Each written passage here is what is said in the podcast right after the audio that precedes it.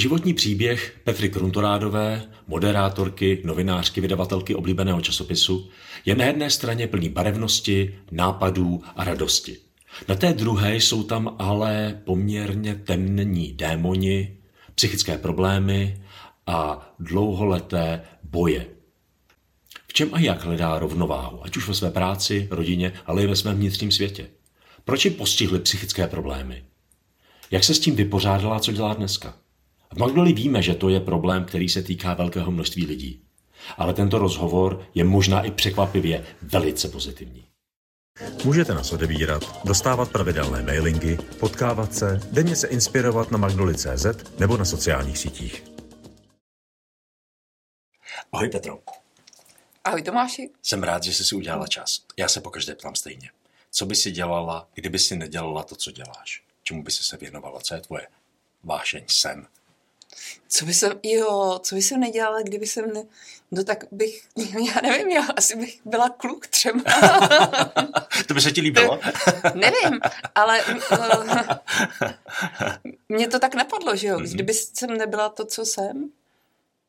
No já bych byla prostě Hana Zagorová. Jo, to jsi chtěla být, když jsi byla malá.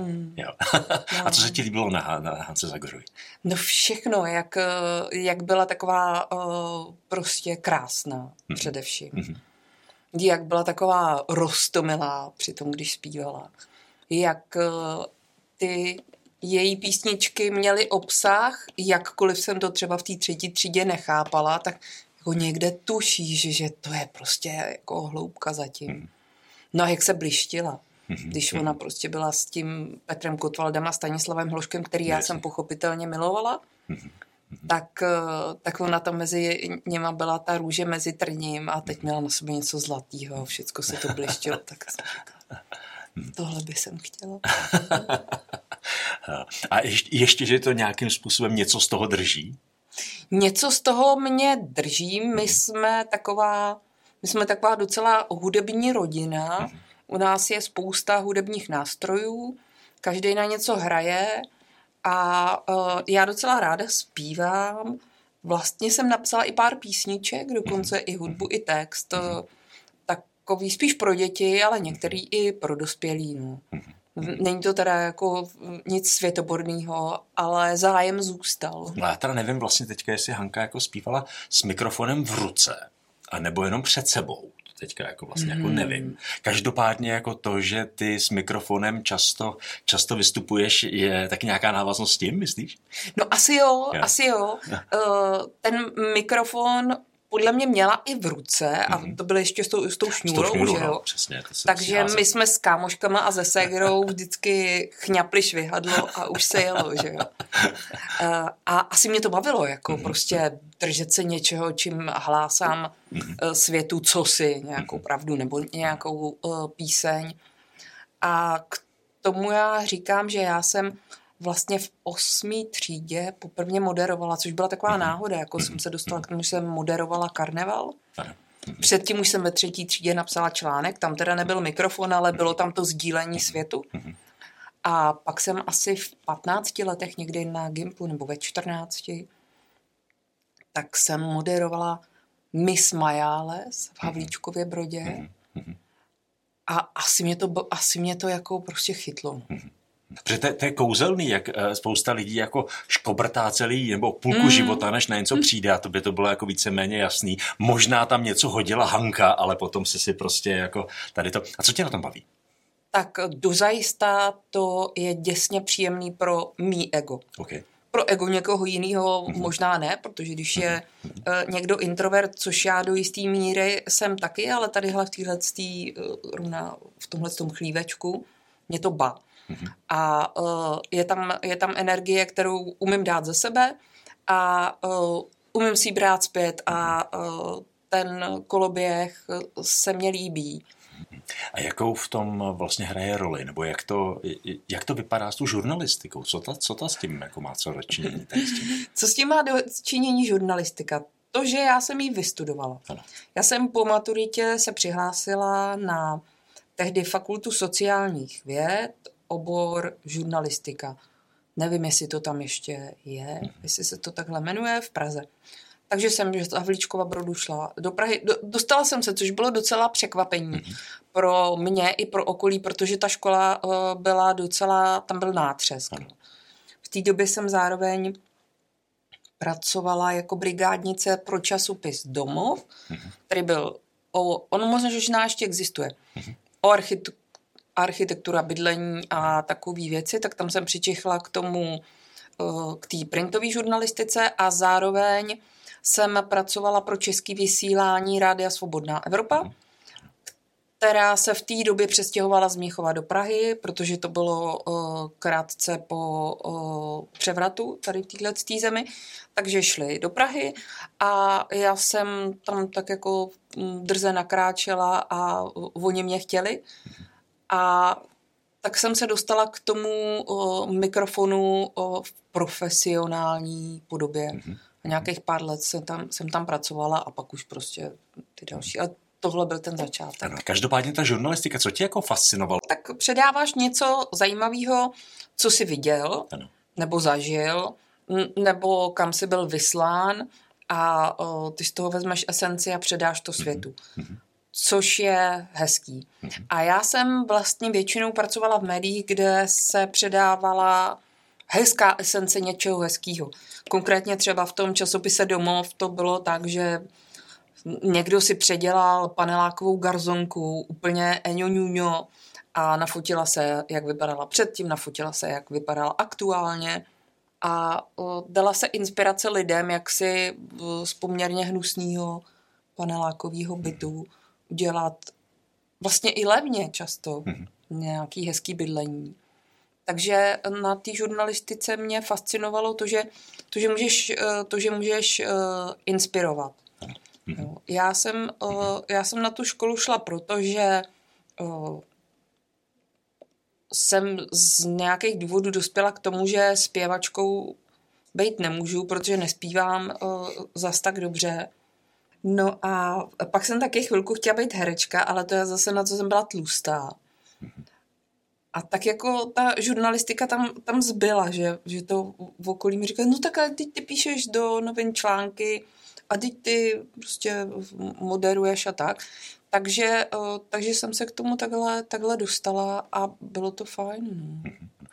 Já říkám, že jsem médium, víš? Médium znamená jako ten prostor, který předává informace, ať už obrazem, zvukem nebo písmem. Médium je taky prostě ten, kdo je napojený, ano, což ano, si myslím, že taky jsem, že mi občas přijde nějaká myšlenka, nějaký nápad a říkám, wow, díky, to je bomba, to ještě na to nikdo nepřišel, takže mně to je jakoby poslaný. A pak je to taky střed. Nikoli střed, ale střed. A to já mám ráda, když se jsme z toho konce i z toho konce, protože podle mě to není tak, že banán je děsně zdravý ovoce nebo banán je příšerně nezdravý ovoce. Jako pro někoho je zdravý, pro někoho je nezdravý, někdo na něj má alergii, někomu hrozně nechutná a zvrací po něm. A to je jako komplex banánů. A ten je někde ve středu. A mě baví hledat tuhle středovou podstatu věcí a lidí a situací. Mým snem je, že jednou někde bude debata, třeba to uděláte na Magnuli, to mám taky takový seslaný nápad, že přijdou dva protivníci a teď je to vždycky jako, že se sekají do tohoto publikum, jako ne, a hulákají a hlasujou, kdo je na tom hůř. A já si představuju, že přijdou ty dva odborníci, jeden bude říkat, že člověk je masožravec, druhý bude říkat, že člověk je bíložravec a pak se dohodnou. Jasně. Ten střed. Ten střed. Ano, ze střetu je střed. Ano. Já jsem ani nečekal, že to takhle rychle půjde, protože já jsem si totiž chtěl trošku připravit to prostředí, protože mi přijde, že ta žurnalistika a tyhle ty věci, to je vlastně jako řemeslo. Jo. To je takový jako řemeslo, aby člověk jako uměl pojmenovat to, o čem vlastně teďka mluvíš. Jo, já jsem si říkal, že se to vlastně jako docela hezky potkává. A já vlastně, co mě hlavně na tom rozhovoru zajímá, nebo takhle, já mám těch věcí víc, ale jedna věc mě hodně zajímají právě ty tvoje nápady. Protože ty o tom i ráda mluvíš. Teďka jsi to taky vlastně zmínila, že ti něco přijde, že máš najednou nějaký nápad a takhle jako vznikne časopis, takhle vznikne tohle, takhle vznikne tamto. Tak co to vlastně ty tvoje nápady jako jsou? A já bych právě řekl, že to je, a to jsem si říkal, že taková hezká jako propojka i na tom Magnuli, na ten pestrý život, že ty ho musíš mít vlastně hodně pestrý. Pestrý život mám. A nápadů mám spoustu. A kdyby tady byl můj muž, tak v momentě, kdyby si řekl slovo nápad a on by tušil, že otázka míří k nápadům, tak by se zalamoval. Protože já jsem takový perpetuum mobile na nápady a můj muž Dan, který, když má pocit, že něco jako někam jsme dosedli a to je vlastně jedno, jestli je to v osobním životě, se někam přestěhujeme a teď říká, tak a tady už budeme. A teď já řeknu, hele, ale tamhle v tom rohu té místnosti, tam vlastně, kdyby se to takhle probouralo, tak on by ten dům najednou a on, ne, už zase nápad. A chvilku to v něm musí uzrát, protože on je člověk spíš takový stabilní a mě baví právě ta diverzita, to důležité slovo, který charakterizuje Magnuli. A nemůžu si pomoct. A já to jako vidím. Jo? Co, jak by se to dalo udělat jinak. A teď s tím takhle otravuju. Avšak nejsem moc výkonná. A to můj muž je, on má podle mě nějaký to částečný ADHD, nebo jak se tomu dneska říká. Takže po čase, kdy vezme ten nápad za svý, tak ho začne vykonávat. A až to dokoná, tak já přijdu zase s nějakým nápadem. Jak v té pracovní oblasti, kde my jsme tým, on je grafik, já jsem teda redaktorka nebo novinářka, nevím, jak tomu chceme říkat. A to znamená, že docela dobře kooperujeme. A já jsem ten balonek, který by ulít a on je ten, který je na zemi a nevidí, co vidí ten balonek, ale zase jako ho drží. No. Takže vykopáváš, dotahováš, přesně tady v tom jako krásně se našli a máte to doma. Jo. A zase, jo. Je to jako s tím banánem. Můžou se ty lidi pohádat na tom, že banán je prostě vlastně strašně nezdravý a vozí se modrým igelitovým pytli přes půlku země koule a fuj, anebo je to super zdroj třeba, nevím, serotoninu pro mozek. A nebo se můžou dohodnout. A my se taky někdy hádáme. Naše nejbrutálnější hádka na toto téma je, kdy Dan vzkřikl větu na mě.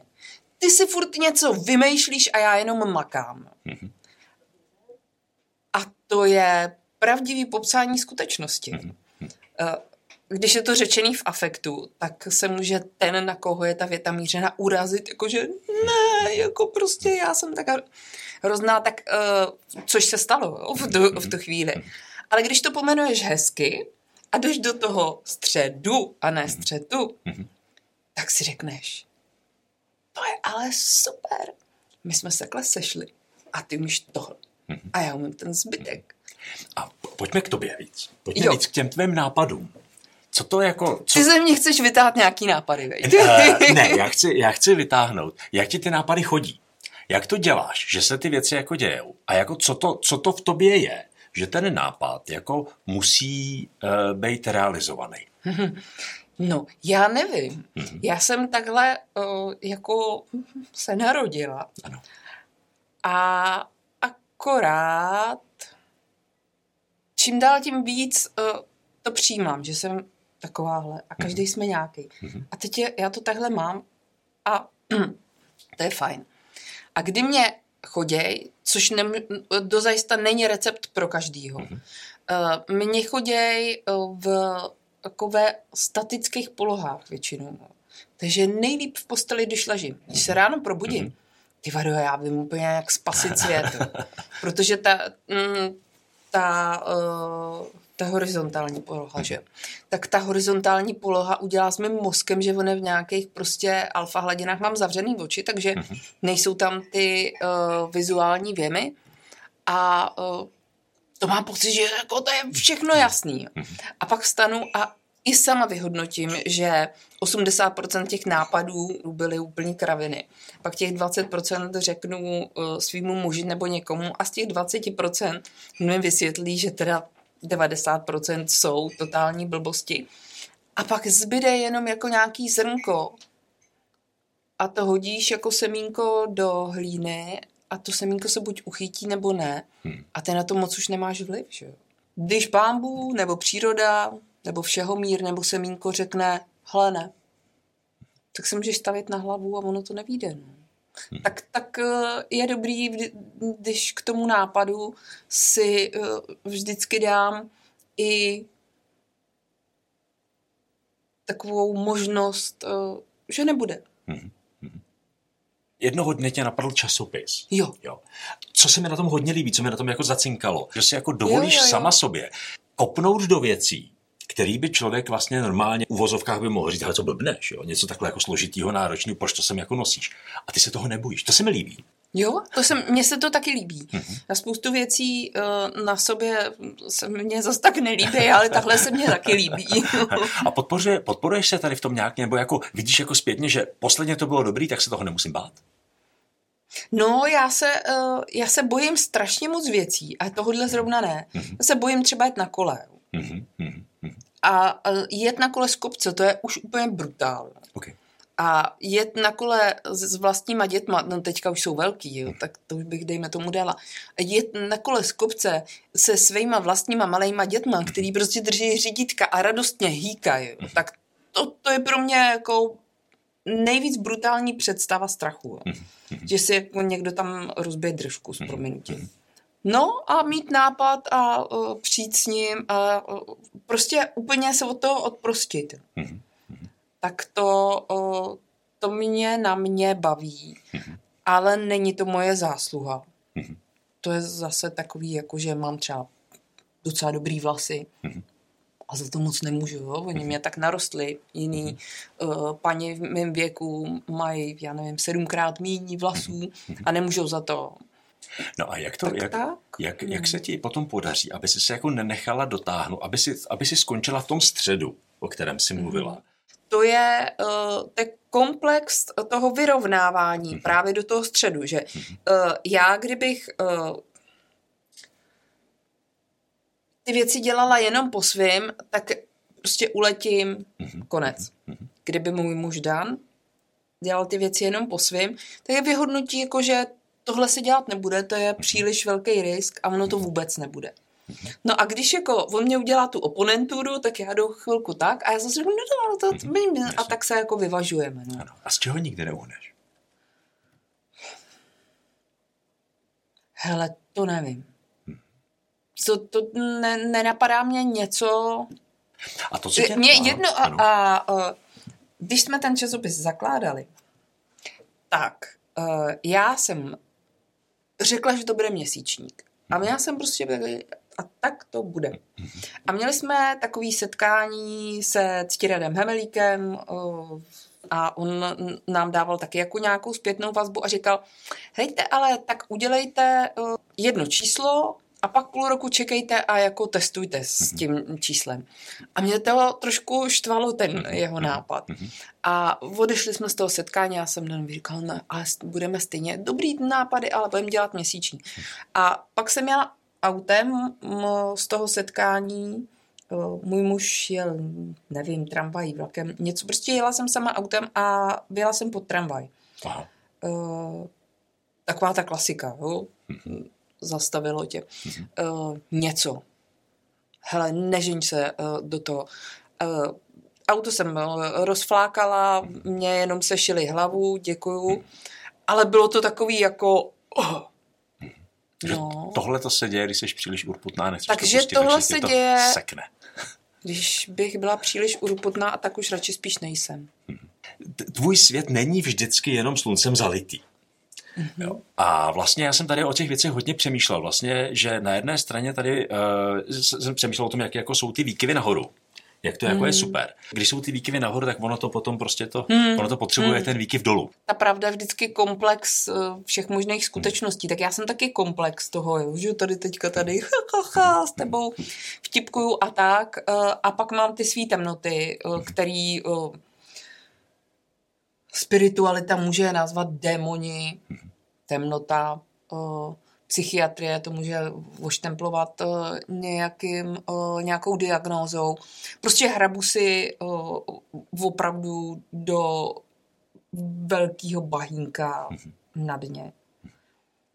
Což v tu chvíli, kdy to člověk zažívá a potvrdíme to každý, kdo to zná, nemluvím o blbý náladě. Jasně, ano. Mluvím o totální prdeli. Tak já nevím, jestli tady nesmíte říkat jako prostý slova. Terminus technicus, ta expresivita, jak je to hlaví. To se fakt nedá nazvat jinak.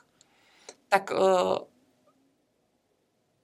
když tam jsem, v tým, těch temných místech, tak to je hrozný. Tak někdy třeba ani už se mi moc nechce žít. Někdy mám pocit, jako kdyby mezi mnou a životem bylo nějaký plexisklo a já jako vidím svoji rodinu a to, že jako můj život je krásnej, ale jsou to jenom jako takový popis skutečnosti, jo? Jakože Tomáš má na sobě vestičku. Není tam vůbec žádná emoce, je jako líbí, nelíbí, nic. Prostě jenom jako popisuju. Petra Kruntorádová má hezký život. Má 3 krásné, úžasné děti a milujícího manžela. Ano. A jako chybí tam ten prožitek. A to je Brutus. V tu chvíli. Avšak mám pocit, že z těchto těžkých okamžiků jde podobně jako z hnojiva na kompostu vytěžit pro ty opačné chvíle, kterých mám v životě taky hodně. Takže pro ty chvíle lze vytěžit opravdu hodně. Ale to v tu chvíli nevíš. To v tu chvíli buď to nevím, anebo vím, ne, ale popíšu si to zase jenom tak jako toto je sklenice. A řekneš si, mockrát už mi bylo blbě a zase mi bude dobře, ale ono to jako nedocvakne na to místo, kam má jako mozek. Neuklidnit. Ano. No. Ale buď to nevěříš, nebo to prostě neumím, nebo to mám takhle zažít, vím já co. Třeba už to nikdy nezažiju, to by taky nebylo špatný. No a když se ti tohleto jako dělo, tak jak jsi se z toho dostala? Jak jsem se z toho dostala? Radkin Honzák. Já ho potkala na té Svobodné Evropě, měla jsem ho tam jako hosta.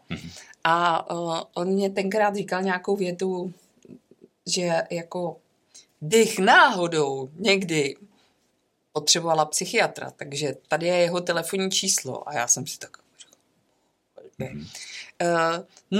umí asi ten vlastníka pozná. Jo.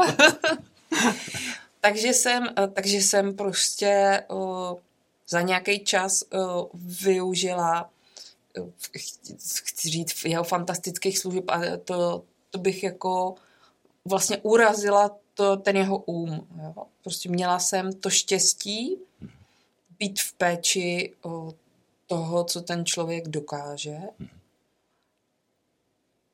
A to mě z velké části zachránilo a drží na té další životní cestě. Ono už to je vlastně větší část mýho života od toho, kdy já jsem k panu doktorovi Honzákovi přišla. A pak už jsem se opečovávala prostě různýma způsobama sama, ale to, že jako tento bůh české psychiatrie mi byl na blízku v těch začátcích seznamování se s tím, že jako prostě mozek je taky orgán a někdy může dělat nějaký tak to bylo taky strašně velký štěstí. Víš, a kdybych nebyla magor, tak jsem se s ním takhle neseznámila. Dneska troufám si říct, že jsme jako přátelé. A to je taky díky tomu, že jsem prostě určitou dobu byla na tom dně. Mně se moc nelíbí to magor. Já to nechci z toho dělat vědu, ale ani z toho nechci dělat, jako, ani to nechci zlehčovat. Co se ti vlastně jako stalo? Co to vlastně jako je? Já jsem zažila něco, čemu se říká panická ataka. Ano. A To je to psychiatrické označení. No a jak bych to tak popsala? Abych byla inspirací někomu, kdo něco takového zažívá. Všichni známe, jak to vypadá, když máme strach. Jo? Učitel vyvolává a teď čekám, jestli padne to moje jméno. Nebo někdo na mě vybavne, jak se řekl. A to jsme mnozí zažili. V tu chvíli si moc nevšímáme toho, co se děje v našem těle. Spíš jsme tak ochromeni tou situací, že si nepopisujeme. Teďka mi buší rychlejc srdce, teďka rychlejc dejchám, trošku se mi motá hlava, protože to k té situaci patří, k tomu leknutí, jako se ti to všechno děje. No a když se ti tady ten tělesný projev stane třeba 2:00 v noci a probudí tě a není tam nic, co tě vyděsilo, jenom ten tělesný stav. Takže jako boší ti srdce, ne, to je tady tepou spánk, já nevím. Někdo prostě třeba nemůže hybnout rukou, prostě někdo nemůže mluvit, to je různý, někdo se má pocit, že se dusí, někdo se pozvrací. Panická ataka má tisíce podob toho, co se děje člověku, když má brutální strach. Ale není tam ten spouštěč, který by si řekl, jo takhle, oni mi pustili do postele divokýho psa, tak proto já se tady takhle bojím. Není tam divoký pes, je prostě klidná noc, peřinka, teplo, všechno, ale organismus dělá tady tohleto. Dělá to z nějakých důvodů. Nepéče o sebe předtím, třeba roky. No, to je věc druhá. Ale to v tu chvíli nepomáhá. Děje se něco strašně hroznýho. Člověk si řekne, což je princip panické ataky, možná Dalajláma si to takhle neřekne, ale takovej obyčejnej středostavovský člověk si řekne, já umírám. A pokud neumírám, tak mám nějakou příšernou chorobu, nestihne vůbec dojet sanitka a tohle je konec. A když si tohle ten organismus řekne, tak už je tam důvod k tomu strachu, čili ty symptomy posílíš. A řekneš si, ono se to zhoršuje. A zhorší se i ten strach. A teď se roztočí taková pěkná spirálka, kdy člověk sám sebe dostane do stavu, který není život ohrožující.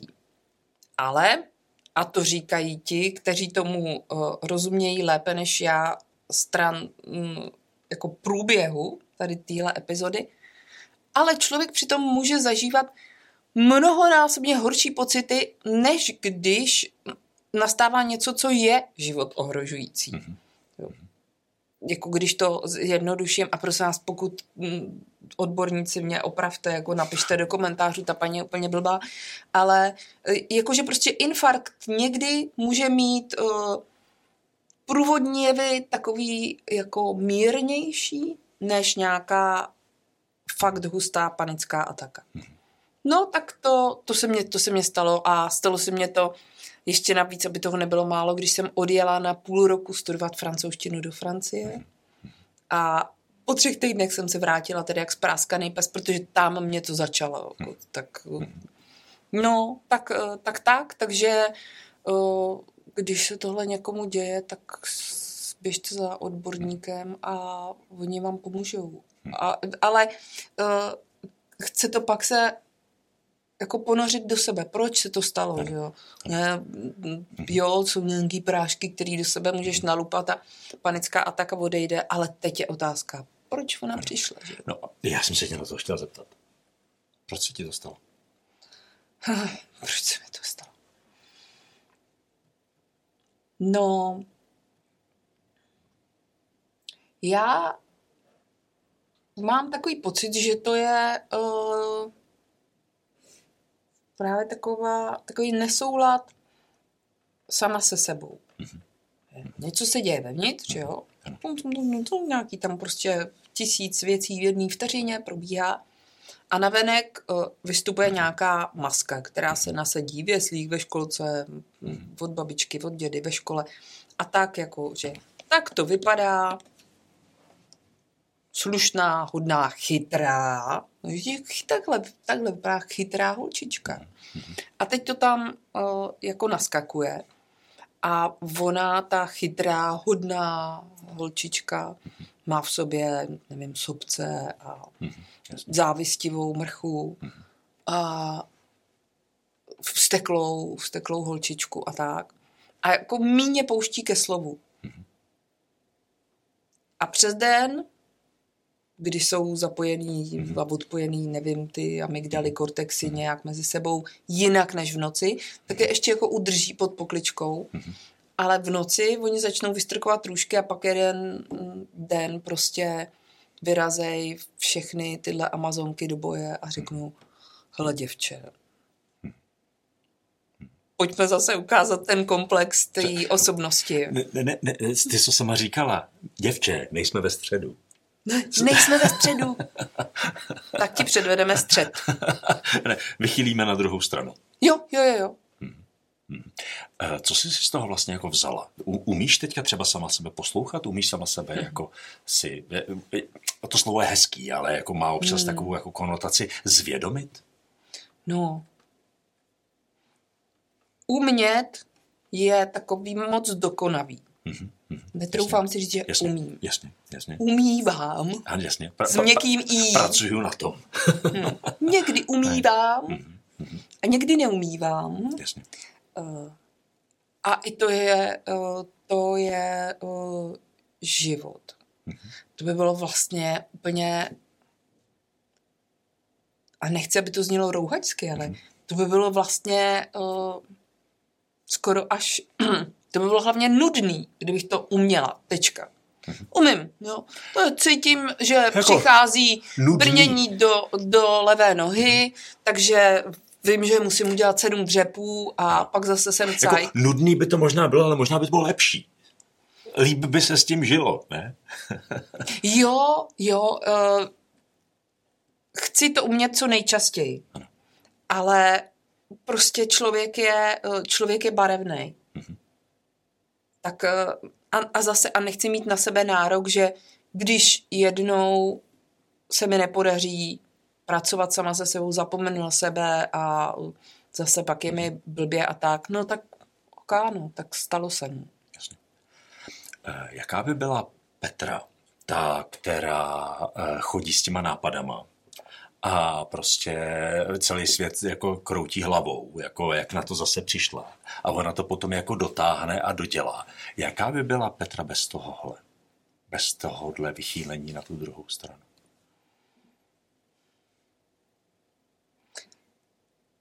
První, co mě napadlo, je slovo pyšná. Mm-hmm. Okay. Neempatická. Mm-hmm. Jo, jako namyšlená. Okay. Prostě já to umím a jak to, že vy to neumíte. Mm-hmm. Přece každý umí. Mm-hmm. Takový to, když člověk radí ze svýho postu, třeba s tím kolem, jo. Já se příšerně bojím jet na kole z kopce. Můj muž jezdí nějaký takový ty downhilly.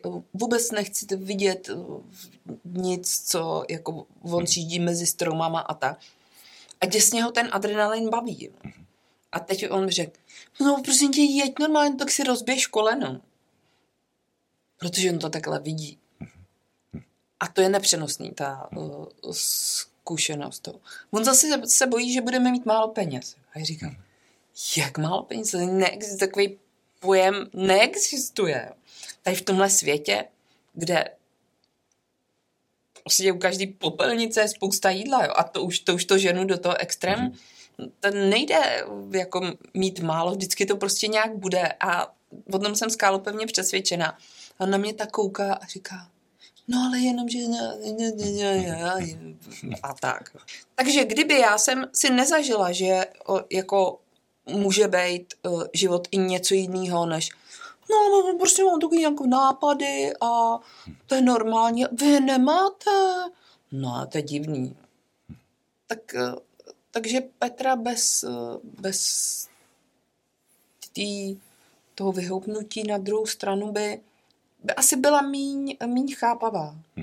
Já vlastně díky tomu, co jsem si tak jako různě zažila, tak mám takový chápavý přístup k lidem, což mimochodem je děsně výhodný. Mm-hmm. Pak mi málo lidí mě štve, mm-hmm. protože já si řeknu, no, teď jakože, ono je to takhle. Mm-hmm. Štvou mě lidi. Mm-hmm. Tady nebudu ze sebe dělat tu svatou nějakou kohokoliv, Petru. ale myslím si, že docela málo mě jako lidi štvou. A máš nějaký svůj jako vlastní svět, nějakou vlastní jeskyni, nějaký vlastní útočiště, kde seš jenom ty a kde seš sama se sebou a kde si jako sama jako odpočineš, kde jako nemáš tyhle ty. No je to ta postel. Je ta postel. Okay. Jo.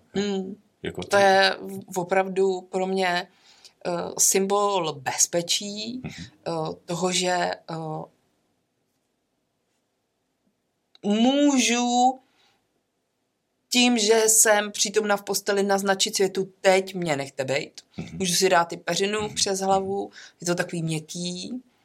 A ještě navíc já mám postel spojenou s tím, že já fakt často odpočívám. No? Jsem poměrně nevýkonný člověk, i díky tomu, o čem jsme mluvili. Já potřebuju o sebe se postarat tak, aby jsem nebyla přetížena.